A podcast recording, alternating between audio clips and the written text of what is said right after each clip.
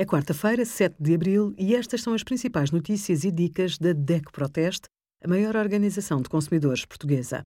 Hoje, em DECO.proteste.pt, sugerimos as regras para trocar e devolver compras anteriores ao confinamento, o excesso de mercúrio em algumas espécies de peixe e a nossa parceria com a Fruta Alverca, que oferece 10% de desconto nas compras online.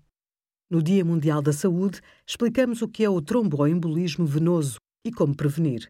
Esta doença cardiovascular inclui a trombose venosa profunda e a embolia pulmonar e apresenta uma elevada taxa de mortalidade.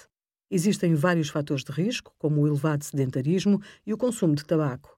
Para prevenir esta doença, deve manter uma dieta equilibrada e saudável, não fumar, praticar exercício físico regularmente e avaliar o risco antes de uma intervenção cirúrgica. Obrigada por acompanhar a DECO Proteste a contribuir para consumidores mais informados, participativos e exigentes. Visite o nosso site em deco.proteste.pt.